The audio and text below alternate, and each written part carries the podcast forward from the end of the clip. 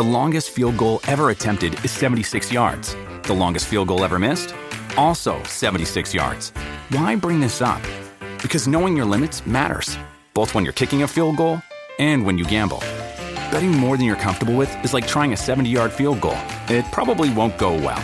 So set a limit when you gamble and stick to it. Want more helpful tips like this? Go to keepitfunohio.com for games, quizzes, and lots of ways to keep your gambling from getting out of hand.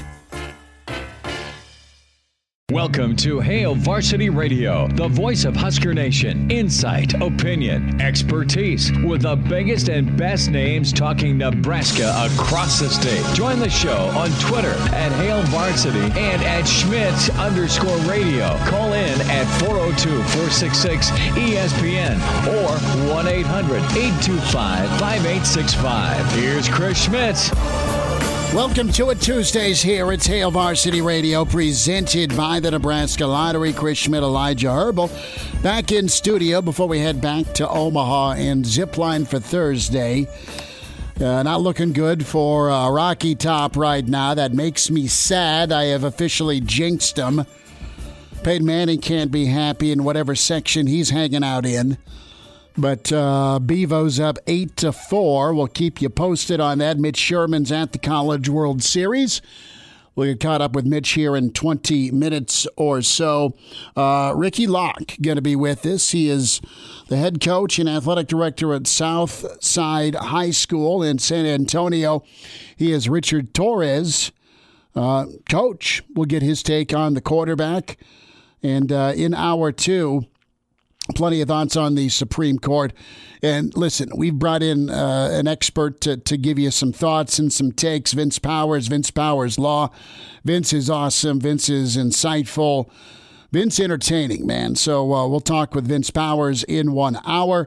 And then Tuesdays with Kaz are back. Coach Rick Kaczenski sits down.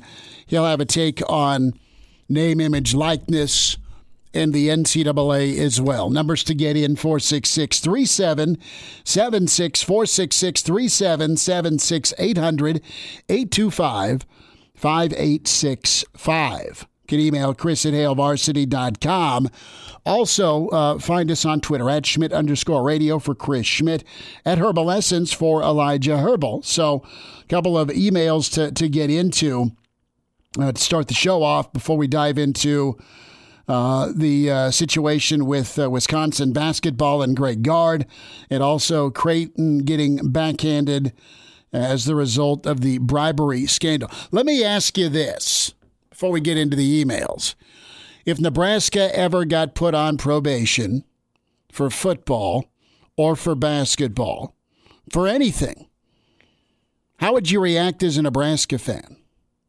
Would you be sad that the pristine reputation uh, actually got soiled? Or would you just be like, you know, you, you can't stay clean forever?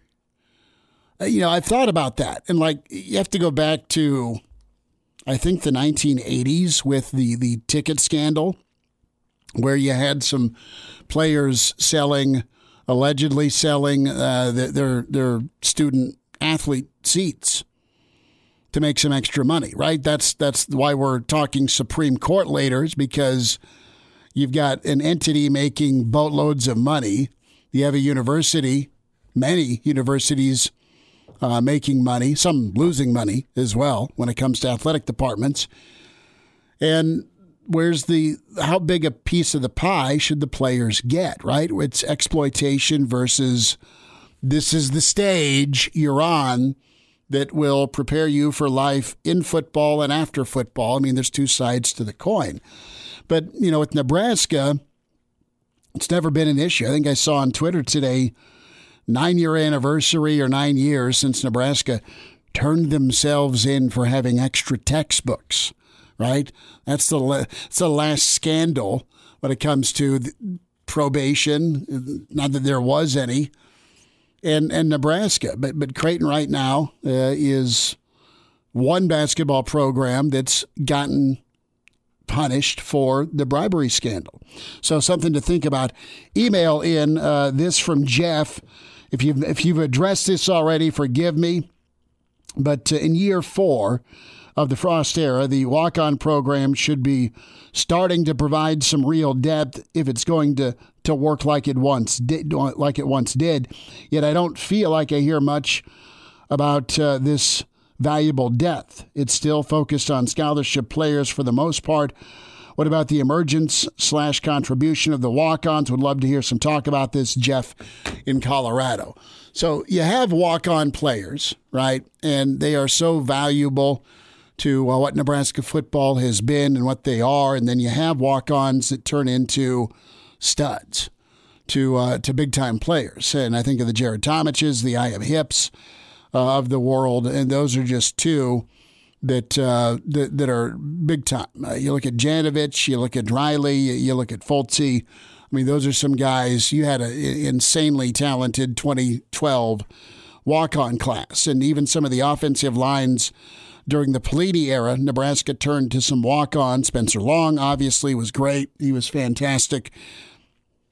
Uh, he's a guy that, you know, uh, was was all conference, quite frankly, and really good in a third round pick. So th- there's been some of those those instances. Right now, I mean, you have just a lot of scholarship guys. Um, I, I, don't see many guys doing much at the skill position spots. You really don't have a, a, a walk on. Uh, in the race at quarterback, and from a defensive standpoint, there are some guys that I think are pushing um, I, I, think you, you, look at a guy. Um, when you look at Nebraska's linebacking core, I mean, most of those guys are all uh, scholarship. I mean, Reimers is a guy that ended up coming in and I think got put on scholarship, but he was headed to South Dakota State. But Nebraska was able to, to talk him into walking on. Nebraska just doesn't have a lot of those candidates right now. Maybe some will emerge. Elijah. Some will emerge, but right now I think they're pretty deep with what they've developed, at least on the offensive line with scholarship guys. Yeah, well, my, my, question with this is just have we reached the point where now, with the nationwide scouting, all the scouting combines, that there's fewer of those walk on type guys that do get missed? That's my question. I mean, it, it, feels like there's a recruiting profile for everybody in this country, regardless of even if like you go to a D1 school or not. It feels like everyone's got a recruiting profile. Mm. So is it just harder for those those guys that could be, you know, future all conference guys to to slip through the cracks and, and come in as walk ons? That's my question. I, I, think it's a fair point because the guys we kind of laid out, uh, Janovich, Riley, Spencer Long, Fultzy, those guys were good enough to go play at a lot of spots. They wanted to play in Lincoln. And they ended up all earning scholarships. Chris is on the line. Chris, thanks for hanging on. Welcome into Hail Varsity. Go ahead. Hey, Schmitty. Hope you're doing good today. I'm good, um, man. Hey, not much. I just obviously I, I might have an opinion on the, this walk-on deal. Um, so I think that we, you you mentioned a couple of kids, you know, like Reimers and the Lever kid. You know, we've got some kids that are walk-ons that are contributing. Um, what I don't want people to overlook, and I'm not saying they are, but you know, those walk-on kids are also the the reason, or you know, every day in practice, where we get to run two stations instead of just one. So it's about you know adding reps you know, so not not just depth on the field mm-hmm. on Saturday contributing, but depth in practice. You know, about the number of reps that some of our guys, our ones and twos, are getting. Um, I think that that's a you know a benefit that sometimes gets overlooked is, is the just that fact. We have enough kids to run two stations, both offensively and defensively, when we practice. Well, and, and that's uh, a, a key point to development. And listen, I mean, I've not been to a a practice under Frost. I, I just I haven't, and not many of us have. But I think it's kind of the Osborne slash Solich approach. I don't know if it's four station, but you've seen the numbers and the roster size obviously beef up because he wants reps to be had by all because that's how you're going to get better and that's how you're going to yeah. develop. And the Monday through Thursday part is is added and aided if you're able to smash each other once in a while, be physical, and just continue to drill on technique, let alone plays. Right, uh, the Monday through Thursday to get you ready for Saturday. Because when when you played, Chris, and you were a fullback, you tell me what what it was like for, as a walk on. Just real quick, let me just turn it around and what you added, you and your mates added to the the, the setup uh, when you got ready for uh, for for week one, let alone you know week ten. Well, it was it was about all about reps for for the number one defense, you know, um, and it was hell. We had you had two stations, so your your number one guys were there, you know, and, and one scout team would would walk up and they'd run a play, then they'd fall back, and the next scout team would would step right in and run, a, you know, so they were running back to back plays in a matter of a minute and a half. I mean, I don't remember the time, but it was it was boom, boom, boom, you know, and it was about perfect execution for the defense. If the you know if the scout team you know ran a play and and we executed, um, the defense ran a bingo. We ran it again until they got it right. so, you know, it wasn't.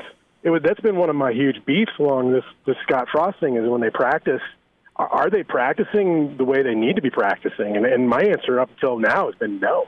Mm-hmm. Um, I, I can't say I've not been to a practice, but I, I hope things have morphed a little more to what they used to be versus what they came when Scott first came into the program, or you know, mm-hmm. a couple of years ago. And, I, and I, don't know for that, sure. and that's that's a major shift. And you just saw, you know, Riley talked about walk-ons, and and honestly, it just the practices we watched were not as intense. And I'm not saying kids on that team weren't intense or good football players. I think, you know, Riley had some good football players on the team, but I just, from an intensity standpoint, I mean, it wasn't.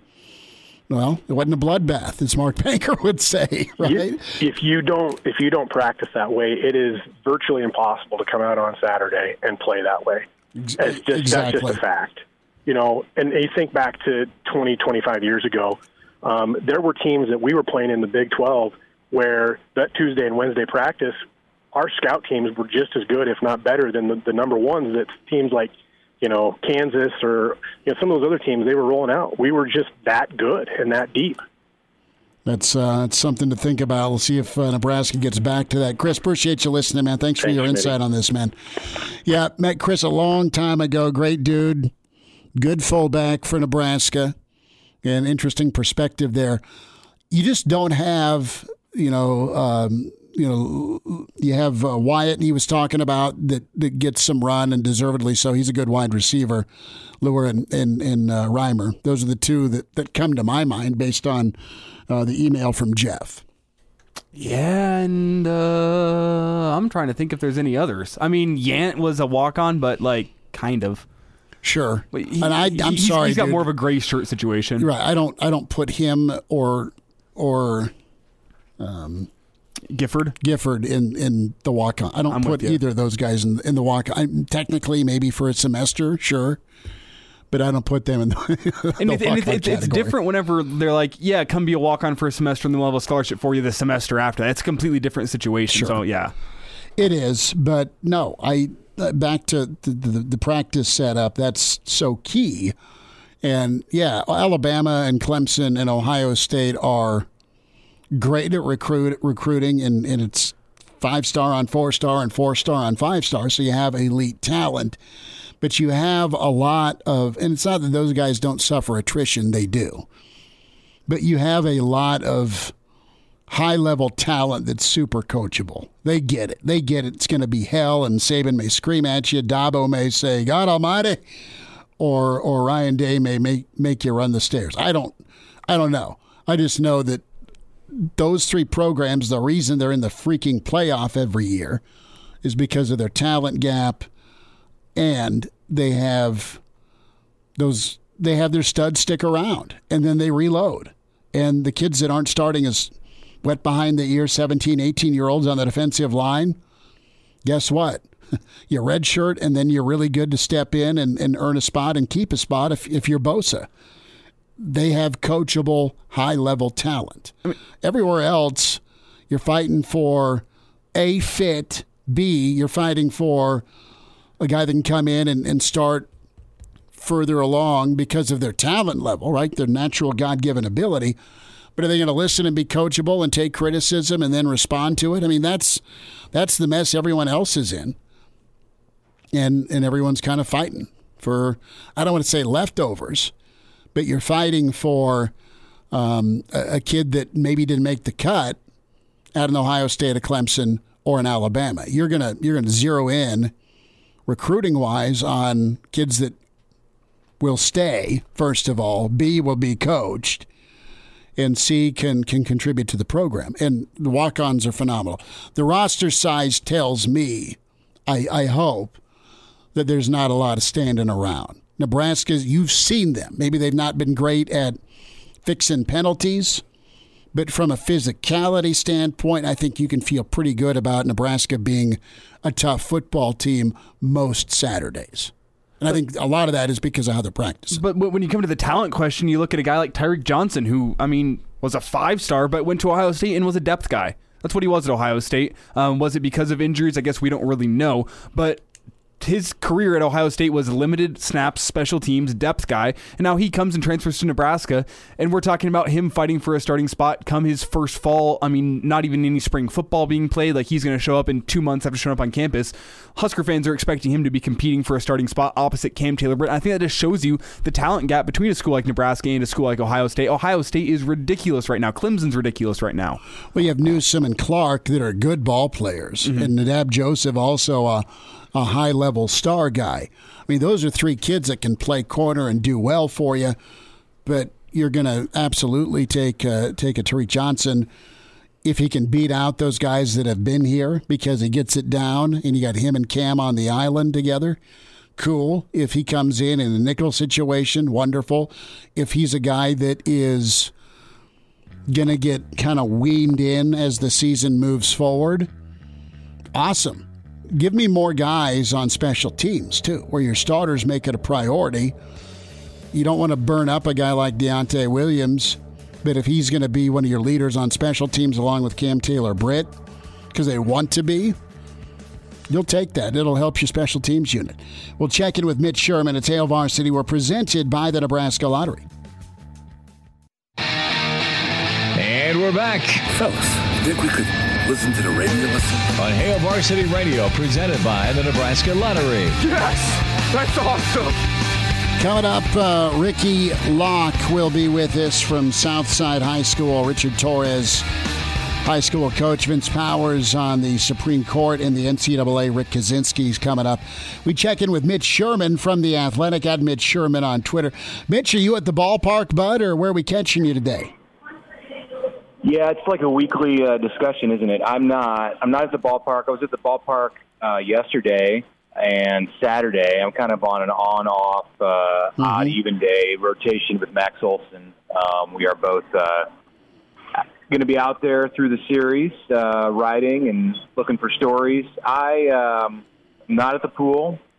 I am uh, unfortunately just sitting in a coffee shop finishing up a story while my daughter uh, has swim practice. No, so, no worries. Nothing exciting to nothing exciting to report for you today. I, I wish I wish it was more interesting, but just doing doing some work on a Tuesday, and and uh, happy to talk to you. Well, appreciate you doing so, and you know your takeaway. We were uh, at. Uh, at, at Zipline yesterday doing shows. We'll be back up Thursday and it was just cool to see everybody milling around. Mitch, I know you spent time on a story, but you've covered this event, the CWS. It's so near and dear to your heart, being an Omaha guy and and growing up with it. What did what did this year back mean to you? What's what's the 2021 CWS done for you? Yeah, Saturday was amazing. I mean, it really was. It was hot and a little bit muggy. Uh, felt like summer, and it was cool to see 46,000 people in the stadium. I was there from first pitch until well close to the end of the extra inning game on on Saturday night. I had to get home and do some work, but um, it was great, just fantastic to be back. One of my favorite days ever at the College World Series, and more than a quarter century of of going to that thing. I mean, more than a, a quarter century of about a quarter century of working it, and then and then many years before that. Sitting in the stands at Rosenblatt as a kid, that was Saturday was fantastic in, in, in huge part because of the memory of last year, and that's what I wrote about in, in um, my piece that posted Sunday morning on the Athletic. Um, I talked to some fans, uh, you know, talked to people in the in the community, in the business community. Had a great uh, sit down uh, on Saturday uh, before the first pitch with Ken Kanger, the uh, deputy police chief uh, for the Omaha Police Department, who uh, poured his heart and soul into trying to make Omaha a safe place last June when when there were many factions tearing at the city beyond just the loss of the College World Series and the, the uh, U.S. Olympic trials, and and you know here we are a year later, and, and you know it's not a perfect place, um, but it's a lot better for many reasons than what we were going through last June, um, and and the fact that sports are back is is, is playing a role in that. So for all of that to come together um, in in a, in a short period of time here, we went, I went to the swim trials on on Friday morning and saw a bunch of world record holders in the pool, and then I was I was working at the at the ballpark on on Saturday, and, and just took Saturday night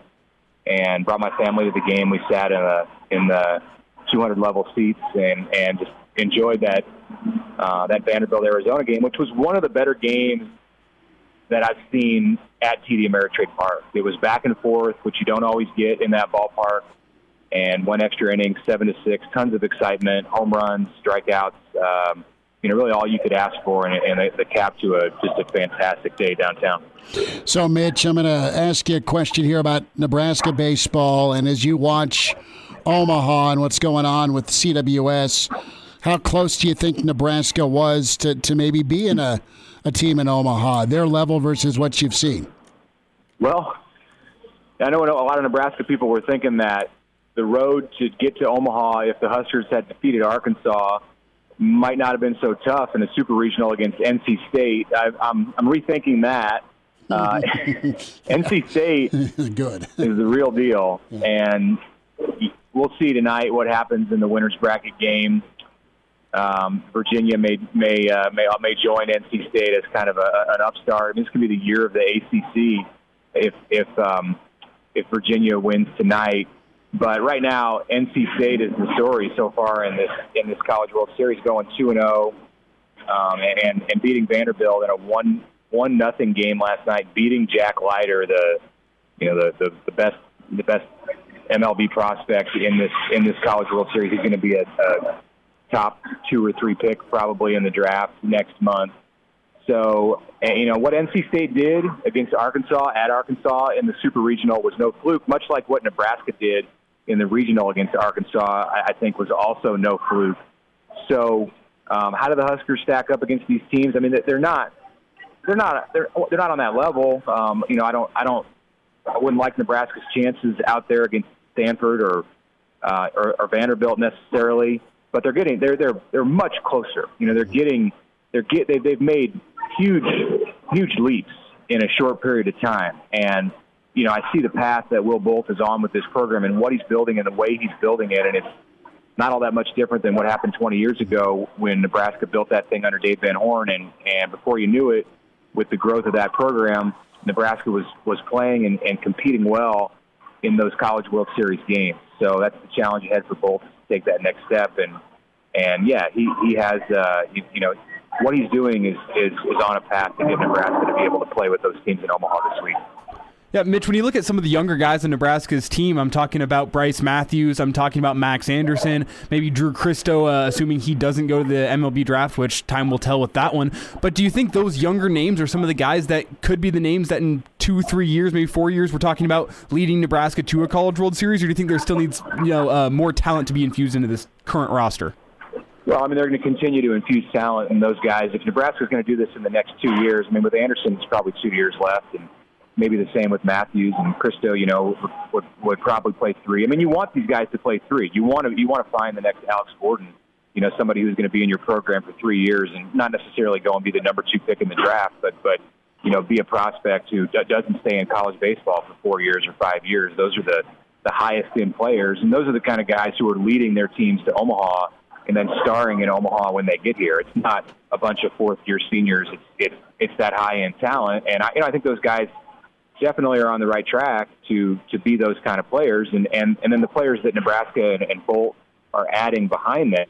Christo is obviously the headliner of that group, and we'll see if he ever wears a Nebraska uniform. I think I think it's very possible that he will. Um, you have to recruit those guys, and you have to take those risks and understand that not everybody you sign is going to come. Um, and, and and you know sometimes you're going to get you're going to miss those guys because the the the money is calling, and other times they're going to they're going to come and they're going to be they're going to be great pieces in your program. So they're doing the right thing, and the players that they continue to recruit at home and that, that they're getting from out of state, yeah, I think it's I think it's uh, it's the foundation for a roster that that can uh, you know have the the the the, um, the ability to win, to get to Omaha, and to have a chance to win in Omaha. Mitch Sherman's with us from the Athletic Hail Varsity Radio. Find Mitch on Twitter at Mitch Sherman. Mitch, going to switch gears and, and get your take on the uh, Supreme Court, their ruling and uh, rebuke of the NCAA. You know, what what do you foresee as what what are the next steps here with the NCAA now that they know what the Supreme Court says about this? Yeah, let me put on my uh, my judicial robe. Please do um, so, I, and, and zip it up all the way. you know, I thought I thought the the verdict yesterday, um, you know, just continued to push the train down the tracks. It wasn't like um, the course of this changed at all. You know, we're headed toward uh, name, image, and likeness legislation. You know, whether it comes from the federal level or the state level or the NCAA or just individual schools, basically setting the rules um, that they're going to follow uh, and nobody being able to do anything about it. You know what? That that would be that would be uh, that'd be kind of that'd be the Wild West, and and you know this thing may start as the Wild West, and then we may have to legislate it or or the the the, the um, not we not me, but the, uh, the the the parties in charge may have to legislate it as you know as it goes on, and, and kind of like you know a, a trial by fire. Uh, you know you're going to see see mistakes happen and and and strange events, and then you re, you, you react. I mean, this this it, it's too bad. I think that that we're a week or so away from July 1st, which is which is the uh, kind of the, the date that the switch turns on with a lot of this, and there isn't more organization, there isn't more understanding of how it's all going to work. I mean, inevitably, um, and and yesterday did nothing to change this, and in fact, it probably only only accelerated the process. We're headed for a bumpy ride, and there's going to be inequity there's going to be confusion.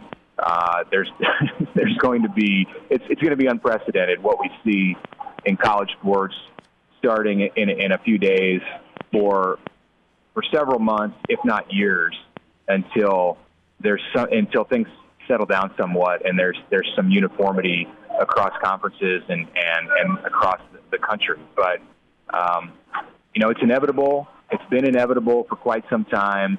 Uh, you know, players deserve, student athletes deserve to be able to earn money off their their names and their likenesses, and and and that uh, it's coming. It's going to happen, and and you know, we we heard the Supreme Court uh, yesterday rule that, and it wasn't exactly a ruling on name, image, and likeness, but it was a ruling again in favor of the student athlete and their and the rights that they have, and that's where everything in this discussion has been headed for many many months.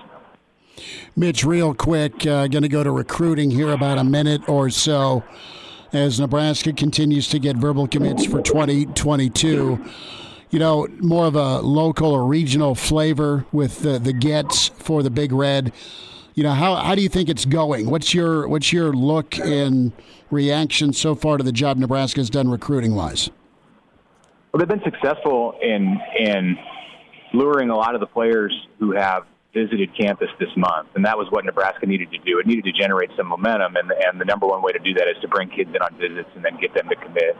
And you know now they're getting to the point in the, this building this recruiting class where they're they're going to need to be more selective, or going to need to be selective, um, and and you know pick and choose, and you can't just take everybody who wants to commit. Obviously, there's there's limitations with this class in, in terms of its size. You know, it could be as small as as 15 guys or so, and they're at seven right now. So they've gone in a short period of time from being, I would say, behind with just two commits coming into the month of June to being in a place numbers wise. And they have their quarterback, they've got a running back, they've got a good receiver, a tight end. You know, offensively, this thing is really coming together, and and you know that's where they needed it to. That's where they were behind in terms of numbers on the roster was on the offensive side. So you'd rather see this thing fill in first on the offensive side, and then they can catch up defensively um, as they fill out the class. So I, you know, I think it's been a good, productive month for Nebraska, and it'll be important to close it strong and then to continue to build on those relationships and bring kids to campus um, as as the months go on. But you're not going to see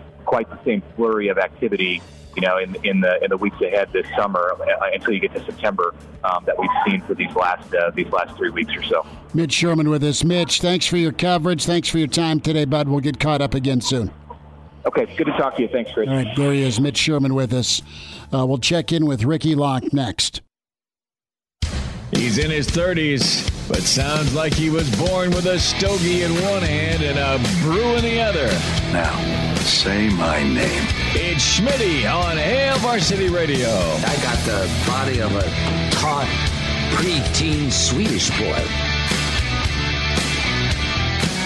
Back in Hail Varsity Radio, presented by the Nebraska Lottery. Chris Schmidt, Elijah Herbal. Good stuff from Mitch Sherman. We're efforting coach uh, Ricky Locke from Southside High School in San Antonio, the head coach and AD for uh, Richard Torres, Nebraska's quarterback commit for 2022. Vince Powers will weigh in on the NCAA Supreme Court ruling here.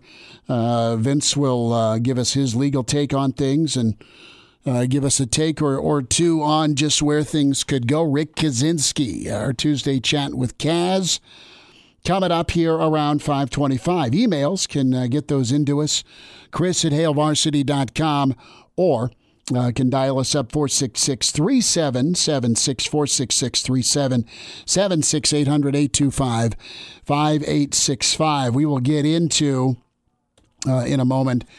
Uh, our conversation here with uh, Coach Locke, but want to spend a second here on uh, secret recordings. Secret recordings in Wisconsin. And uh, we'll get there in a bit. Uh, first, want to welcome in Ricky Locke. He is the uh, head coach at Southside High School, San Antonio. Also, the athletic director, his quarterback, Richard Torres. Coach Locke, thanks for a few minutes with Hail Varsity Radio. Appreciate your time. How are you? I'm doing well. Thanks for having me. Well, appreciate you uh, giving us a few minutes, and, and I know that uh, Richard's commitment's been a, a, little while ago, but I wanted to just connect with you and and get your take here on on fit and and Richard's fit with the Frost offense uh, through this process. Uh, kind of tell us from your vantage point what you saw from Nebraska and what you think Richard saw from Nebraska from Nebraska and, and how it'll match up uh, offensively. Well, I think he's going to be. I think he's going to be a good fit uh, in uh, Coach Frost offense. I think that uh, you know he can he can make any throw uh, basically under the sun. His, his arm strength is unreal. Uh, he he can run the ball too. We just don't run him a lot because of our uh, our depth situation.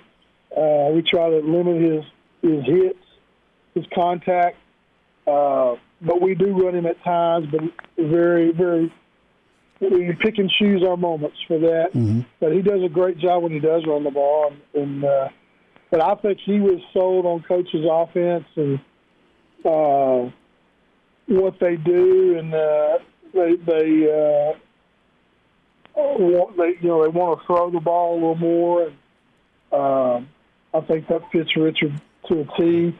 He was really impressed with Coach Verduzco and Coach Lubick, and uh, from the get go, uh, Nebraska did a great job of recruiting him. Uh, they were very upfront, very honest, uh, always keeping me in the loop and his parents, and I think Coach Frost. Uh, they definitely uh, have a a good thing going there, and I think they're gonna I think they're gonna win win games and uh, get Nebraska football on top. What, what's your message to Richard as, as he played for you last year? We've seen the highlight tapes, and we we see the size and the arm strength, the mobility, and the escapability. Quite honestly, is super impressive you know, how have you been able to coach him and how's he been able to take to your coaching and what you want to do offensively? What's that relationship been like?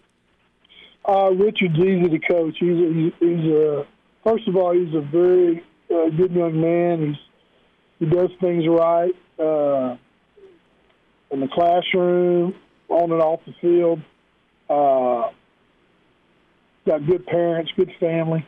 Uh, he takes coaching very well uh, I'm hard on him because I have high expectations for him, and and uh, he, he takes it well. You know, he's he goes hard in practice. He throws extra. He, he runs extra. He does everything that you ask a leader to do, and somebody that's going to lead your football team. So I'm very impressed with his maturity and how he really has matured in the last year and a half. Coach Ricky Locke's here with us here on Hail Varsity Radio. Coach down at Southside High School in San Antonio, the uh, home of Husker quarterback commit Richard Torres. And, and Coach, I just want to ask: d- Does your school have this uh, a tradition of sending these type of players off to Division One schools? Is this uh, like a, a, usual thing for you guys? I know Texas is so fertile, or, or is Richard Torres more of a, a one-off guy that, that you're trying to appreciate while you have him? Well, a little bit of both. You know, uh, I've been here. This is big going into my eighth year, and uh, you know, it, it was uh, when it was a downtrodden program. We took it over, and we've been in the playoffs last six years in a row, and seven out of the you know eight years. But uh, we've had last year we had two uh, young men signed. We had a linebacker, Mikey Young, signed with Wyoming, and Caleb Camarillo signed with Air Force Academy. And before that, it had been since 1977 since Southside had signed a D1 football player, a Division One football player, uh, and that was Tarice Clemsy Pearson. But we have two this year that we think will will go on and play at the next level in Division One. Richard is definitely, you know, somebody that's got the attention of of San Antonio and uh, the state, and, uh, and hopefully you know, get the, get the attention of the Midwest, you know, where he wants to go. But uh, he he is just a, uh, you know, he's a a, six six guy that can has a, a rocket for an arm and and uh, it can move, you know. So, you know, he doesn't come around very long in a career or very many times in a career, in my career, but uh, we're appreciative of uh, having him in our program and and the things that he's going to do, and hopefully do at Nebraska later on in his career. Yeah, coach, and uh, what's your take? I mean, I knew Nebraska left the Big 12 about 10 years ago, and that's about the last time that Texas was a real recruiting hotbed for Nebraska. They go down there occasionally. But in the past 10 years, has the opinion of, of Nebraska football changed since they, they jumped ship from the Big 12 and went to the Big 10, just among like the kids going to high school down there? Well, yeah, uh, you know, it's there's so much now. It's so easy to see everyone everyone, everyone on TV now, and and uh, you know with the, the you know with the situation with the television and and seeing everybody have that ability to see everybody. Everybody knows that, that you know the the Southeast Conference and the and the Big Ten Conference certainly gets everybody's attention. Mm-hmm. You know, in, in the state of Texas, and there's a lot of Texas kids that sign with uh, Big Ten schools and, and Southeast Conference schools. So, uh, you know, it's it's it's definitely got uh, improved.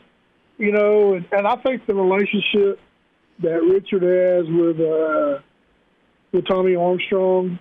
Uh, Tommy Armstrong reached out. He's a San Antonio kid, and he reached out to to Richard early after the offer, and uh, explained to him about Nebraska football, and you know, and uh, I, I certainly uh, know what Nebraska football is all about, and you know, and then Coach, Coach Frost was one of those guys that that was, uh, you know, during the heyday was, uh, you know, was Nebraska football. So uh, it's it's a football, you know, tradition place. Uh, the fans there seem to be just rabid and eat up with being Cornhusker fans, and and uh, I know the state of Nebraska loves their their university and and the Cornhusker football. So I think it's a good it's a good thing for Richard, and Richard's excited about it. Coach, this was awesome to chat with you. Thanks for giving us a few minutes today. Yes, sir. Thank y'all. All right. That's uh, Coach uh, Ricky Locke with us here. Southside High School. We'll wrap up hour one next. And now. And now, back to Hail Varsity Radio. 10 minutes away, Vince Powers will be with us. Powers Law, his take on the Supreme Court, the NCAA, what's next in the world of college athletics. Rick Kaczenski, our chat Tuesdays with Kaz.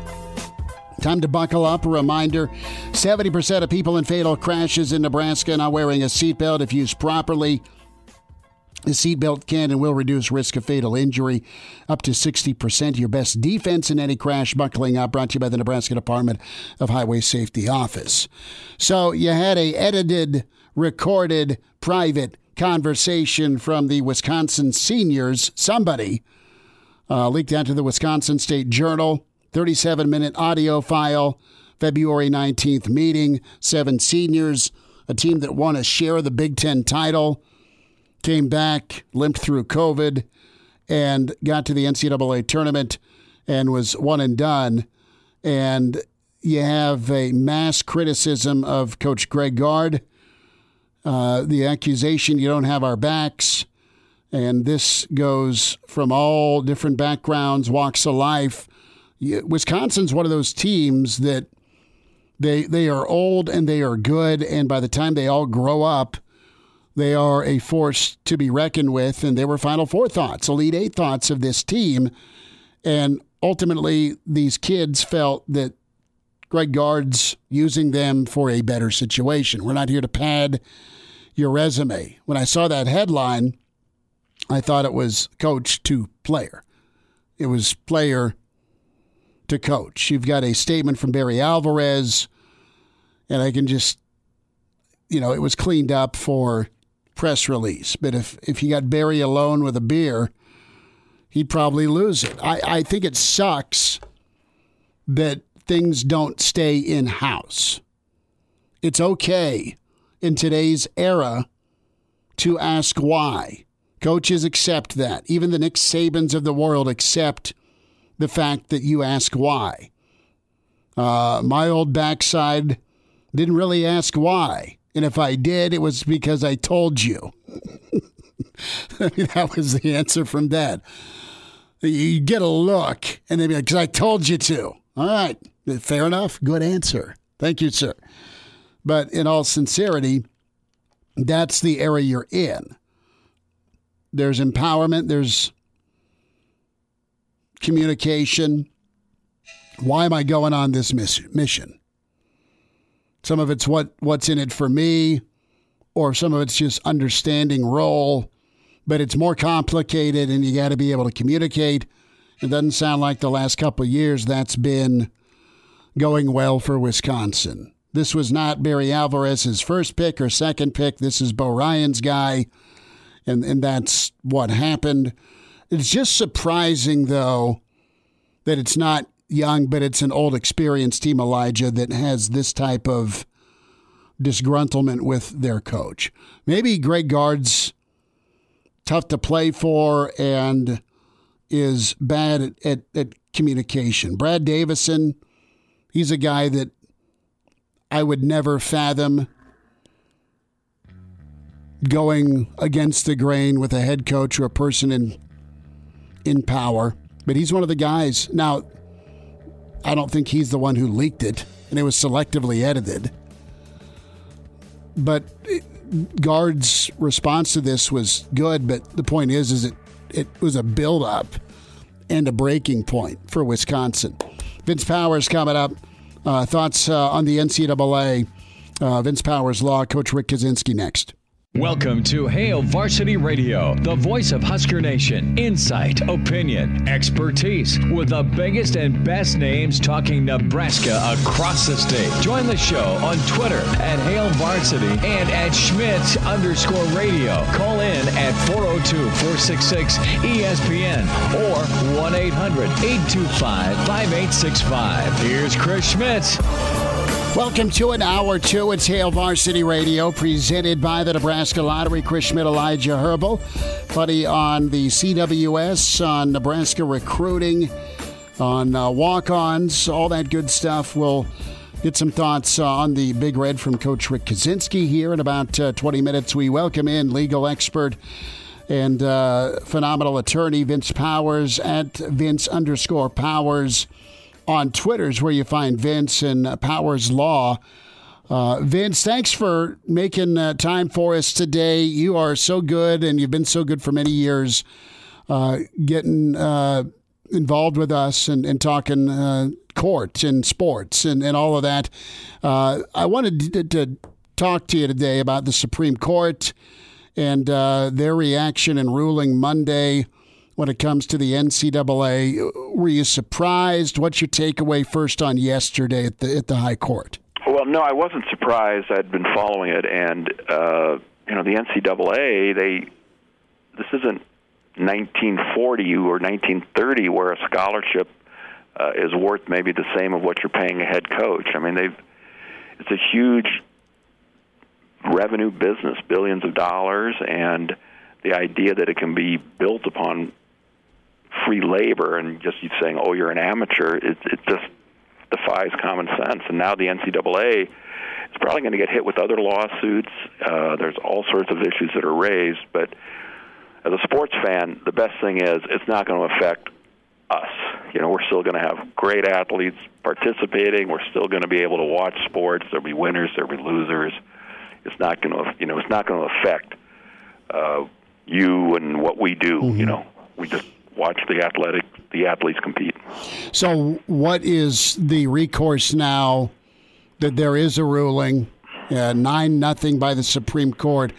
The the ball, so to speak, is in the court of the NCAA as uh, they are now discussing name, image, and likeness. That's that's down the, the, the path here a little bit, but on our minds always. But so, what's the best course of action here by the NCAA now that the uh, the the Supreme Court's uh, kind of giving them a hammer?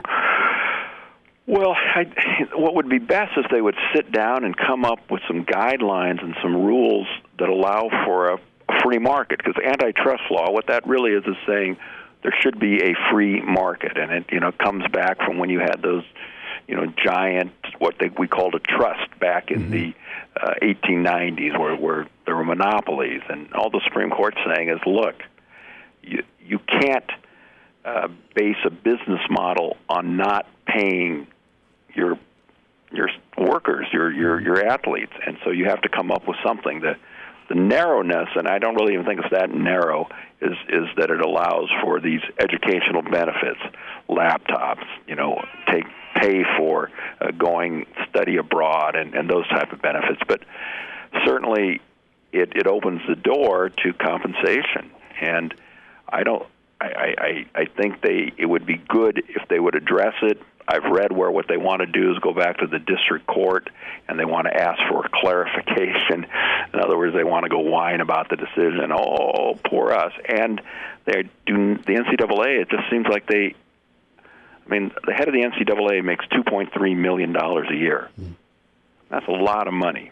And maybe what this means is uh, they won't they could get by on 1.5 million, you know, and, and, and same with the Big Ten commissioners and all the people that are benefiting from from sports salaries. And they need to come up with some type of a guideline so they're able to just avoid the lawsuits that are going to come if they refuse to allow athletes to be compensated.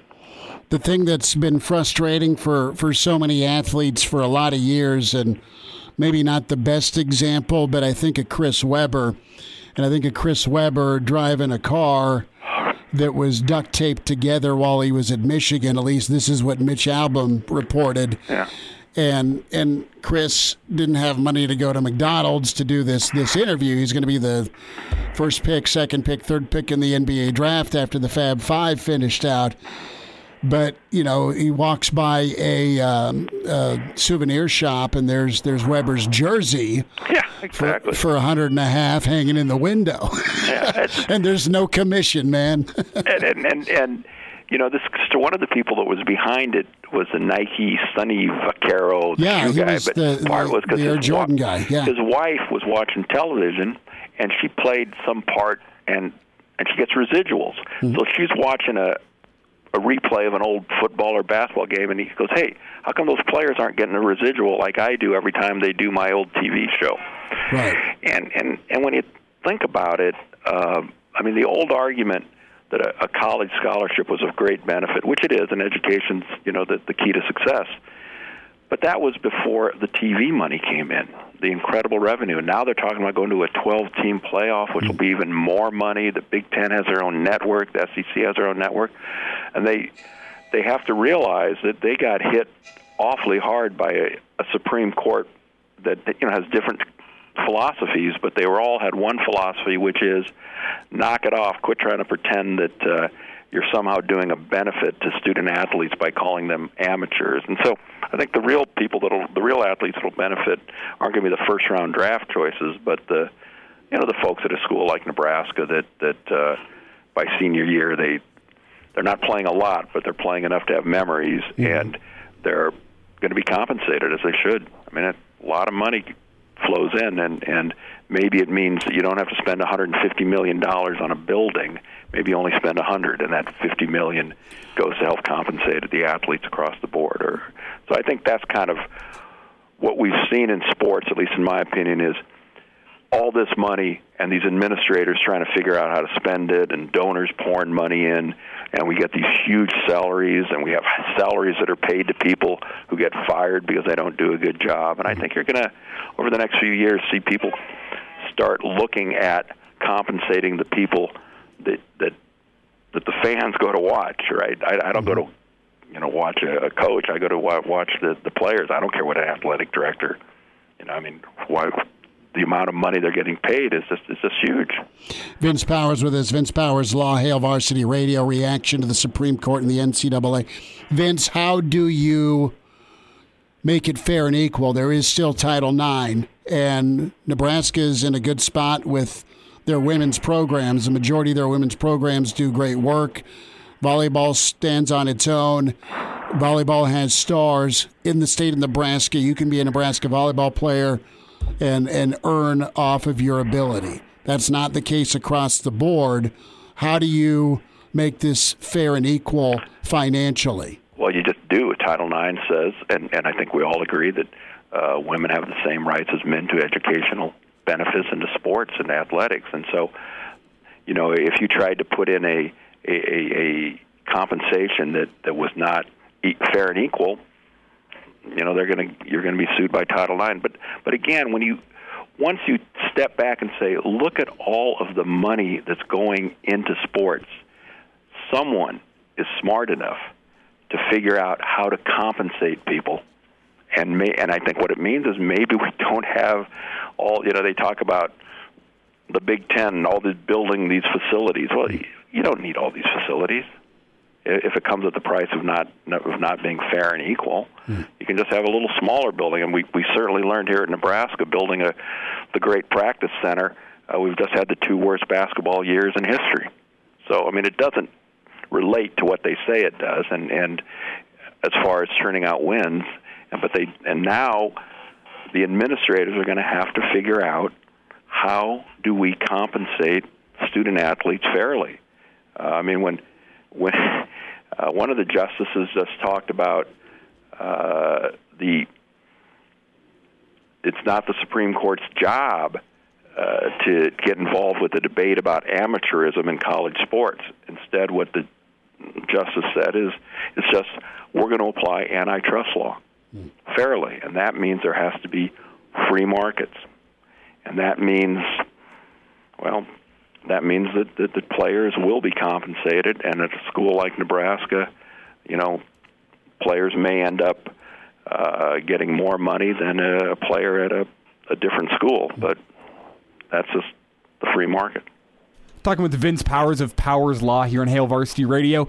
And Vince, after yesterday's decision, do you see the NCAA continuing and going, trying to fight more of these battles in court, or do you think they'll they'll see the uh, the the winds shifting in college football towards you know the athlete and power to the players? Uh, or, or, where's the point? Do you think where they'll decide, you know what, it's not worth it to fight uh, this battle in court anymore? Let's just change our laws. When they get new people running the NCAA, I mean, at some point, I mean, to take this case to the Supreme Court was a major mistake, and it's just opened the doors. I, I don't have any confidence in, in, in the present leadership, and I, I just think there will be changes within the NCAA. There are enough smart people involved in college athletics and on the business side to say, look, we're reading that opinion, and that is a problem for us, and we can't continue down this path. But there they are saying – uh, that they're going to go back and, and, and complain to the district court judge under the idea we need clarification. It, it's simply, I don't know, it's, it's not what happens. And I think we'll first see it with the name, image, and likeness. I think that'll start coming. And, uh, you know, shout out to Blake Lawrence. He got ahead of the head of it. I think he'll do very well. And I think he was right when he said that, you know, a lot of the athletes that will benefit aren't the stars, you know, but just a lot of the people who have Twitter following and whatnot. And so it's going to be different. But but I think for the fans, it's just nothing's going to change other than it's just going to continue to be a lot of fun watching sports. Yeah, Vince, just a quick follow up to that. You mentioned you, you thought it was a, a, mistake for the NCAA to take this all the way to the Supreme Court. Yeah. And once they got to the Supreme Court and it's a, a 9 nothing decision, is that as emphatic as it sounds? Like, was there really no business for this case being in the Supreme Court? The Supreme Court covered is what you're, you're asking. yeah. I mean, usually, you, you, you usually get some somebody being sympathetic. And they had a concurring opinion by one justice who he said, there are serious questions whether the NCAA's remaining compensation rules can pass muster.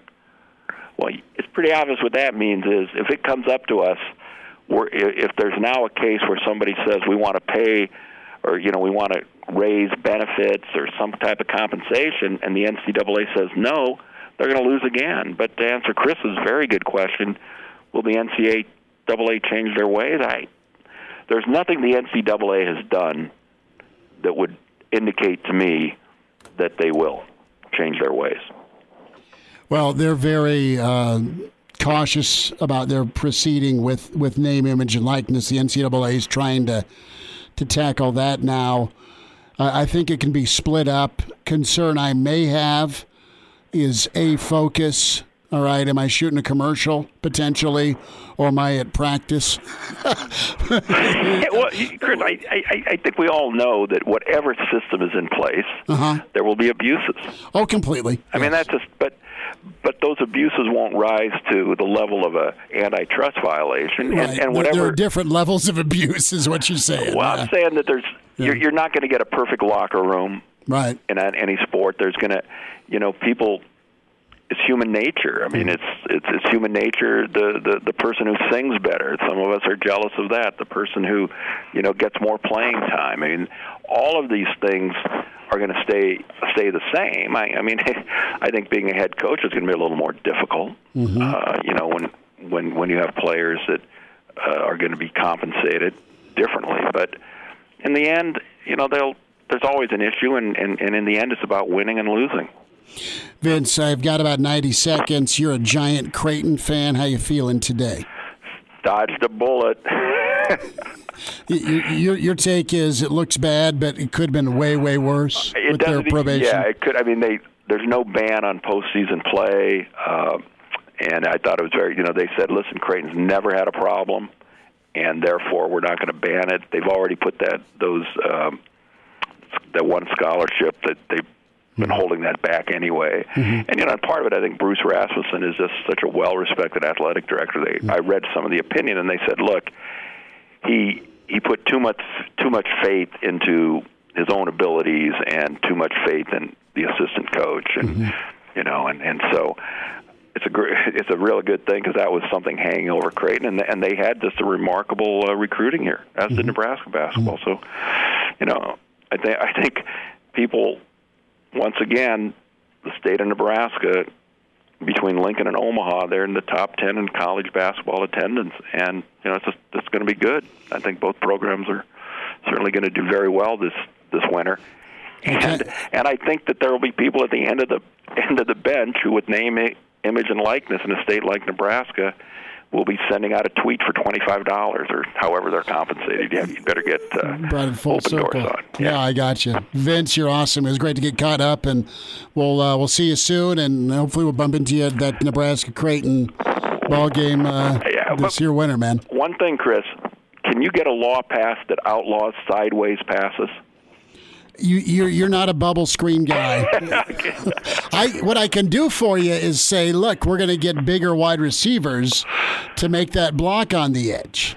Oh well, let's let's wait and see. Let's hope All right. so. Hey, thanks everyone. Hey, take care, Vince. Vince is like, hell no. Can we get a Supreme Court ruling on the bubble screen? That one's going to go to the Supreme Court. Oh, man. Vince.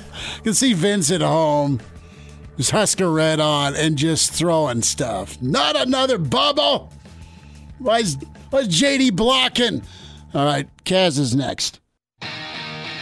And we're back Fellas, think we could listen to the radio listen? on Hail Varsity Radio, presented by the Nebraska Lottery. Yes, that's awesome. Back into it at Hail Varsity Radio, presented by the Nebraska Lottery. We say hi to Rick Kaczenski, longtime coach in Nebraska and Iowa, and our chat Tuesdays with Kaz. Kaz, good to spend some time with you again. Thanks for uh, uh, taking the call. What's uh, what's new in your world, man?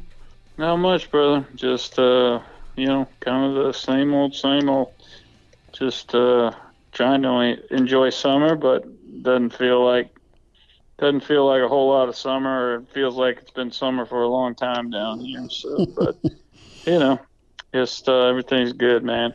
So I got to ask you: Have you been to the College World Series? That's where we've been. Uh, yesterday we were on site for it, and we'll be back there later this week. Uh, have you been? And if not, did did you ever like allow yourself to have like a sports bucket list of of spots you wanted to go, be it a Super Bowl or World Series. I mean, uh, as, a, as, a, as, a, guy that's been involved in sports as much as you've have, you've you've lived a lot of it. You've been in a lot of big games yeah. as a player and coach. But from with your fan hat on, if you have a, a fan hat, you know, is is the CWS something that, that's on that radar at all, or you know, oh, what, yeah, what else is on yeah, it? Yeah, no, absolutely had a had an opportunity to uh, to get there in um, in 13 and 14. Mm-hmm. So with the help of uh, with the help of uh, Jeff Jeff Jamrog. I'm sure I'm sure it cost me more than Jamrog paid for him, but uh, but yeah, I was uh, I was well uh, well taken care of when I got there. Obviously, just with the close proximity mm-hmm. um, and uh, you know enjoyment of uh, Omaha, they just they've done an unbelievable mm-hmm. job with it. But also to the um, you know, just the College World Series by itself, just a great amateur, uh, great amateur venue, sport series. Uh, just, just unbelievable. A lot of history there. Always, uh, always great surprises, no matter what teams are in there. And that's the thing about college baseball, which, um, you know, which football lost a little bit, uh, to me, a little bit of the pageantry with the playoffs, where you know you've had the same four, five, six teams in the in the in you know in the top rung of college football. You look at you look at baseball and how many teams get an opportunity to win it, have won it. Just uh, so it's a pretty pretty dang good mm. deal. So, but yeah, my, yeah, we've been watching we've been watching it a lot. Was was pulling for Arizona. I think was that Sunday night, but uh, hey, you know, great great baseball. But obviously, yeah, was was a bucket list and fortunate to have the opportunity to uh, to get to it. Rick Kaczenski's with us, Hail Varsity Radio. I want to go back to Jamrog for for a moment. You know, urban legend has it that when when there'd be post game sandwiches, somebody would always throw ghost pepper on Jamrogs. Can you confirm or deny?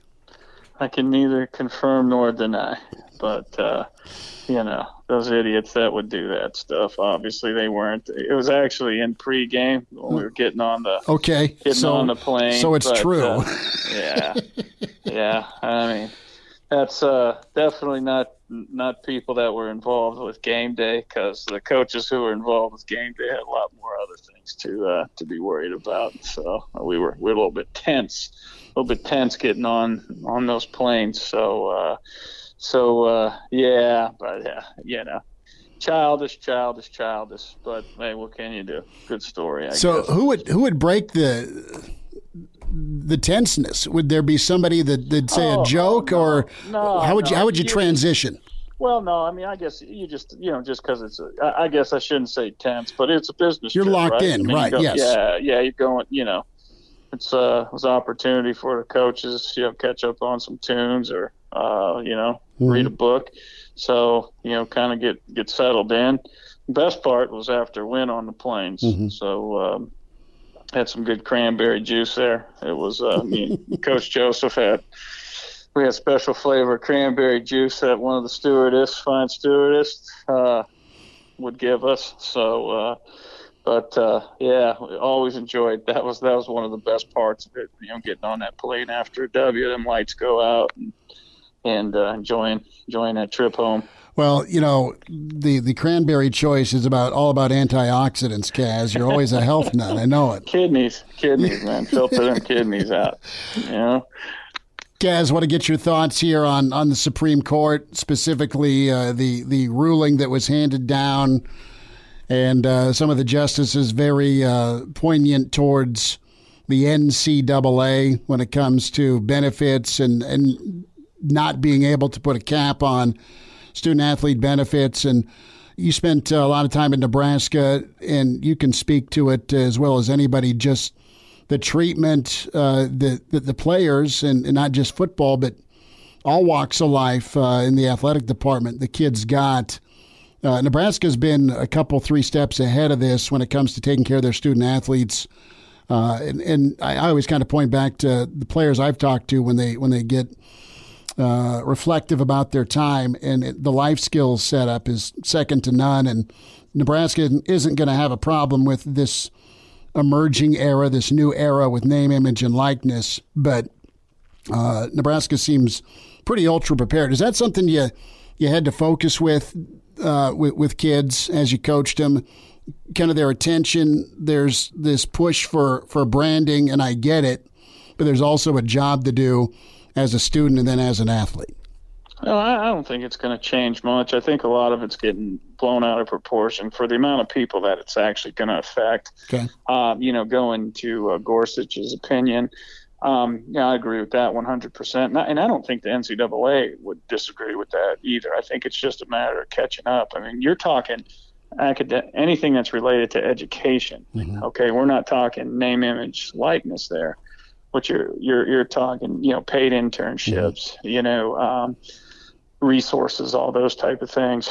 You know, when when I was in when I was at Notre Dame in the summer, um, I worked for a judge, and you know, basically it was an internship. I I was I had to report my if I got paid, mm-hmm. and it, I mean it was just absolutely ridiculous. So um, so I believe in that part of it, but I think also too, Schmidt, taking a step back, you know, everybody, it's really, really easy to to to bash the NCAA. Mm. What people have to understand is NCAA. There's a lot in place that NCAA does to protect the athletes. Also, okay. um, you know, you're going down a, a, a dark dark rabbit hole here with the name, image, and likeness deal and all that, and you know, at some point you can't have it on both ends. I know the players want to unionize or college athletes. Okay, that's great. So what, what does the school get? Who, do, do they get? Uh, do you become an at-will employee?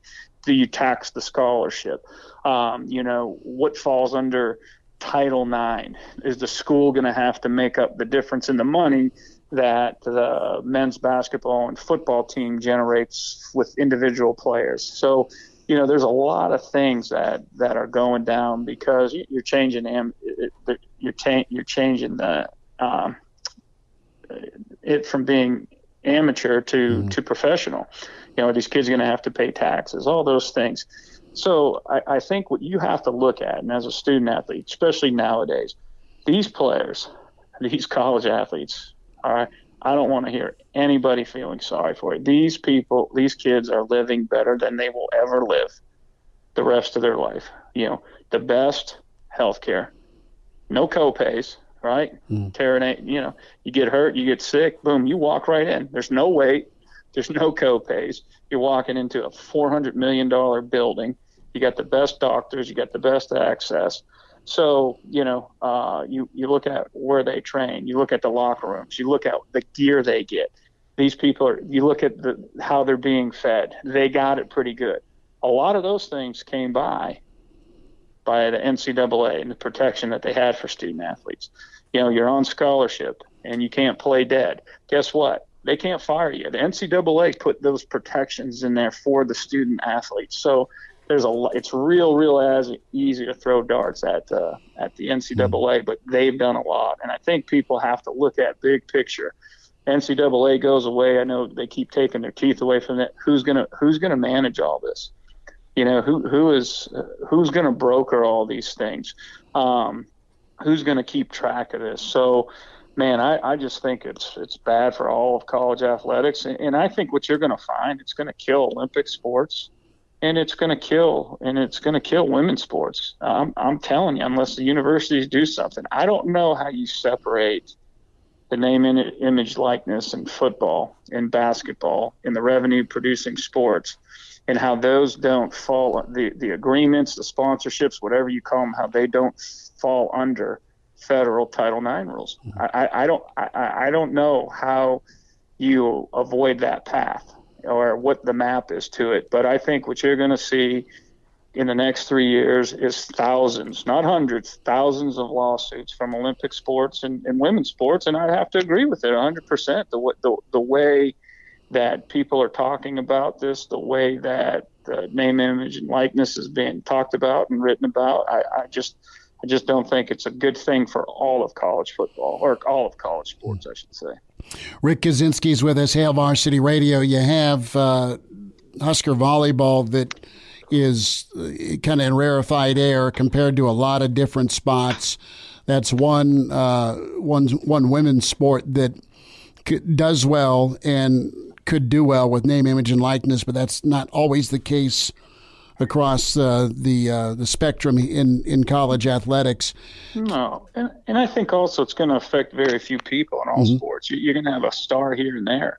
Um, you know, if you look at Clemson, okay, you know Trevor Lawrence, so, but the the right guard isn't. You know, who's who, who's going to pay him? Mm-hmm. You know, who's going to broker that? All those type of deals. So you know, I just it's taken the amateurization away from from college athletics, and and yeah, I, I really think that one, it's it's getting a little bit blown out of proportion because I don't think it's going to affect as many kids as people think it's going to.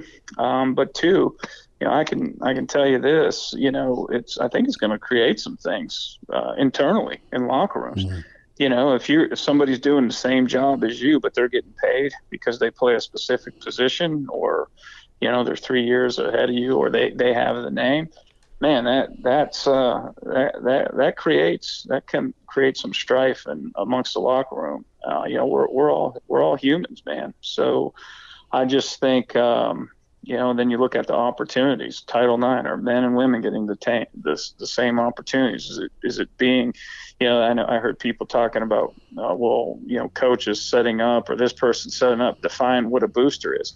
Because now, if you're a representative of, a, of an institution, which how they define a booster, um, then that falls under federal law. That that that goes under Title IX. So I, I, just think it's it's just absolutely crazy. You know, when, when, people talk about, oh, well, it's a recruiting tool. No, it's not. You know, it's a recruiting tool for Alabama, Clemson, Ohio State, and I'll throw in Notre Dame in there. The rich are going to get richer.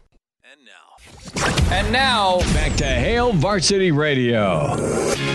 Thanks for hanging out, Hail Varsity Radio on a Tuesday, presented by the Nebraska Lottery. We are up at uh, Zip Line again, right by TD Ameritrade. More from uh, NIL with Coach Rick Kaczenski, recruiting, and uh, and more from the Cavs here on a Tuesday you're going to get who you can get. So you're going to be sitting at a table with uh, the four playoff teams, and you know why would that kid go to Nebraska if if Alabama, Clemson, and Ohio State and Notre Dame are recruiting them? Mm.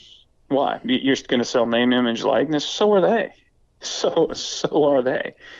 So are they. But let me tell you, when you start selling that name, image, like, likeness, you are represent you are a representative of of the university. Now, anything that you set up, anything that you broker falls under that title. I just, I, I'm telling you, this stuff is going to be in litigation for years. It's just a, it's just a bad deal, man. I'm telling you. But, but I don't, I don't, I don't see how, how. Tell me the benefits of it. I mean, who's? Tell me the benefits of it right now.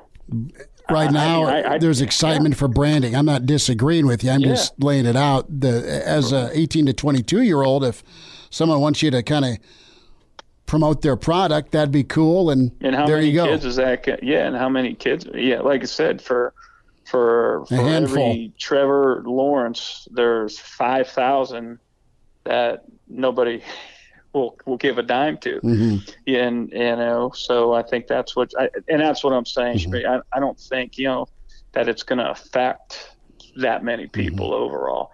Now, every high school kid now is going to think that he's going to get paid, just like every parent that uh, kid thinks they're going to the NFL or the NBA or the major league, right? so, so every kid, every every high school kid thinks that they're going to be they're going to be the the dude um, that that hits it big. Uh, so.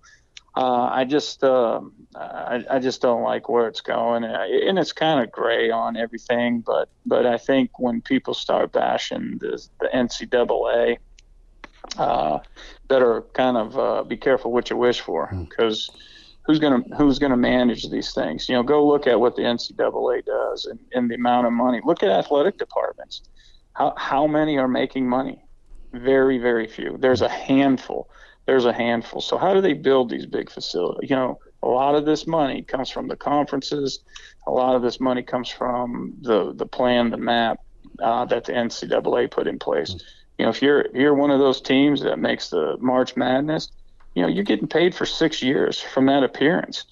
You know, I mean, I think what people got to do is read, do a little research. It's all all anybody is talking about right now is the benefits of branding all right, now go through Nebraska's. Go take every single sport in Nebraska. Tell me the branding. Then go tell me the companies and go tell me the people in the state of Nebraska that are going to put their name on these people and pay them thousands of dollars to do what? So, so I just think that you know, I, I don't think people are really studying this, looking at this thing big picture wise right now, and just looking at okay how how it benefits. There, there's always two sides two sides of the story there, um, and there's uh, there's always some give and take. You know, just like these players. Okay, you want to unionize? That's great. Well, let's do a copay on healthcare, and let's make you an at-will employee, and let's tax your scholarship. Um, you know, let's tax your gear. You know, okay, you you know, hell, you get this much Adidas gear, we're going to tax you on it. You know, you can't you can't have it. You can't have it both ways. Mm-hmm. And I and I just think like right now, you don't have you don't have just like last year you don't have all sides talking right you mm-hmm. just there, there's just a lot of gray there's a lot of misinformation and there's a lot of inaccuracies out there and i think there's just a lot of talk on how this can help people not how it can hurt programs and universities i think what you're going to end up with is is a lot of schools that that go away um, i think you're going to have a, a lot of sports that go away you know, competing in athletics. That's my opinion. Rick Kaczenski's with us, Hail Varsity Radio. Kaz, we'll wrap up. I want to go back to, to your summer internship.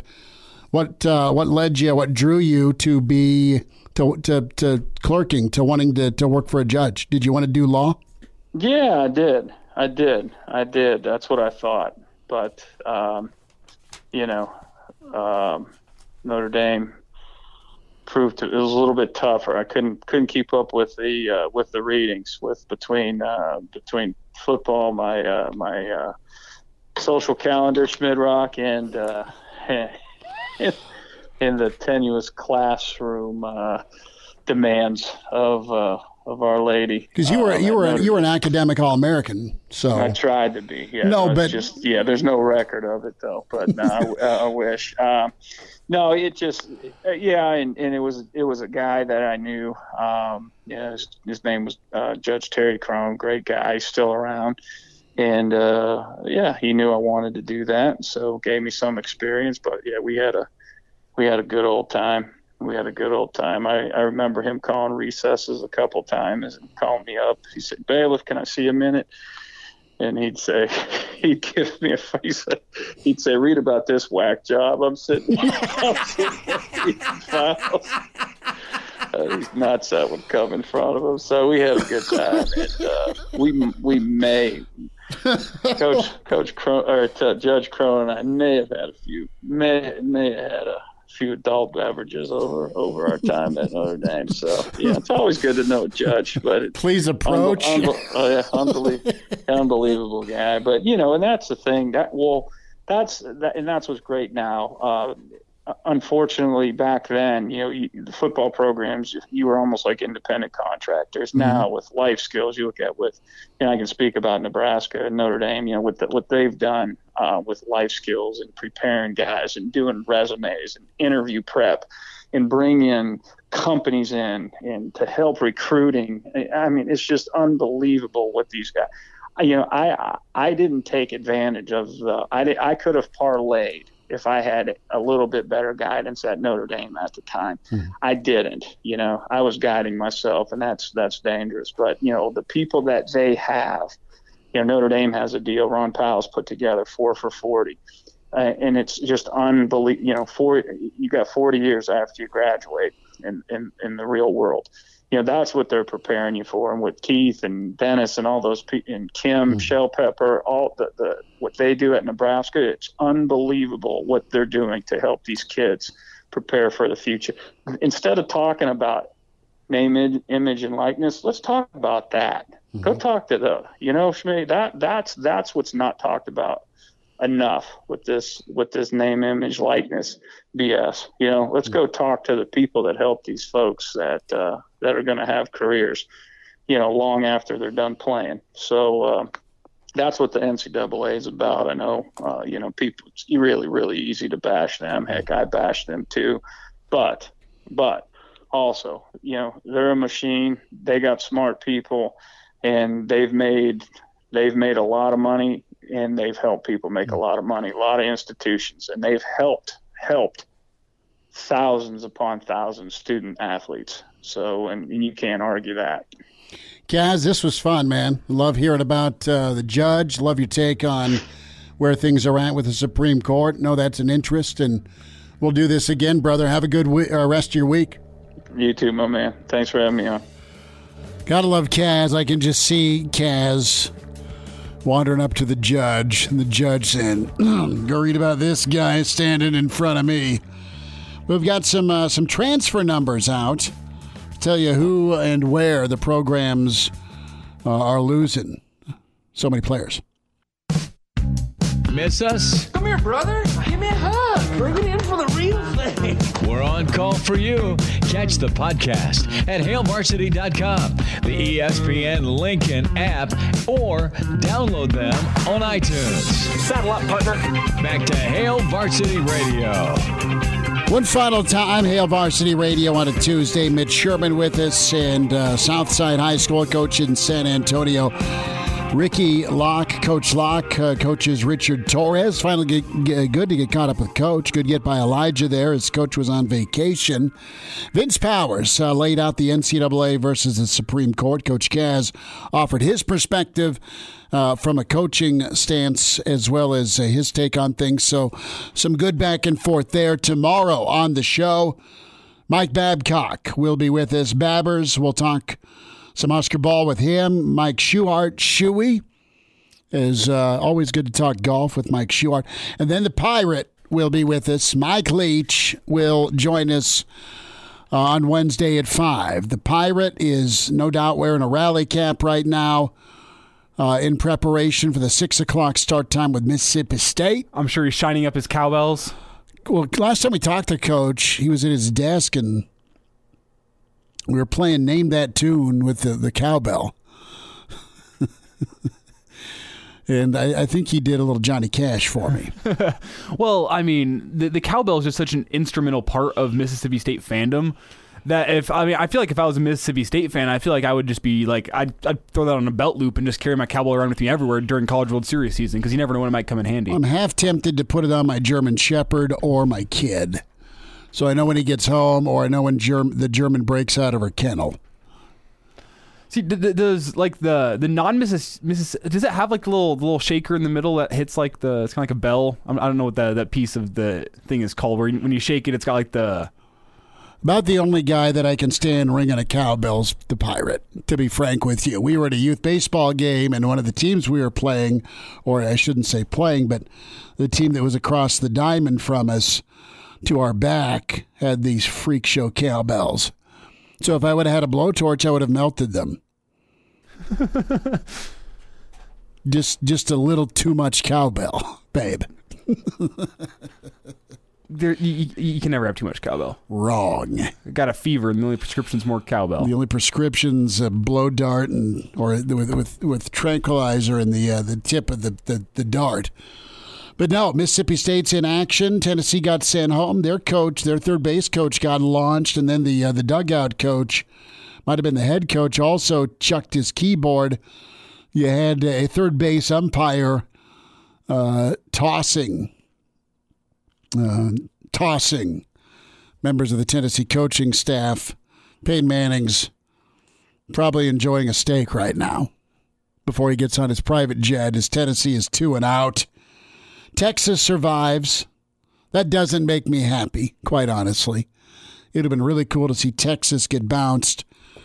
But Arizona's out. Now Texas is out. I should say Texas is in. Forgive me there. But uh, Arizona and, and Tennessee are done. More baseball, Mississippi State, Virginia.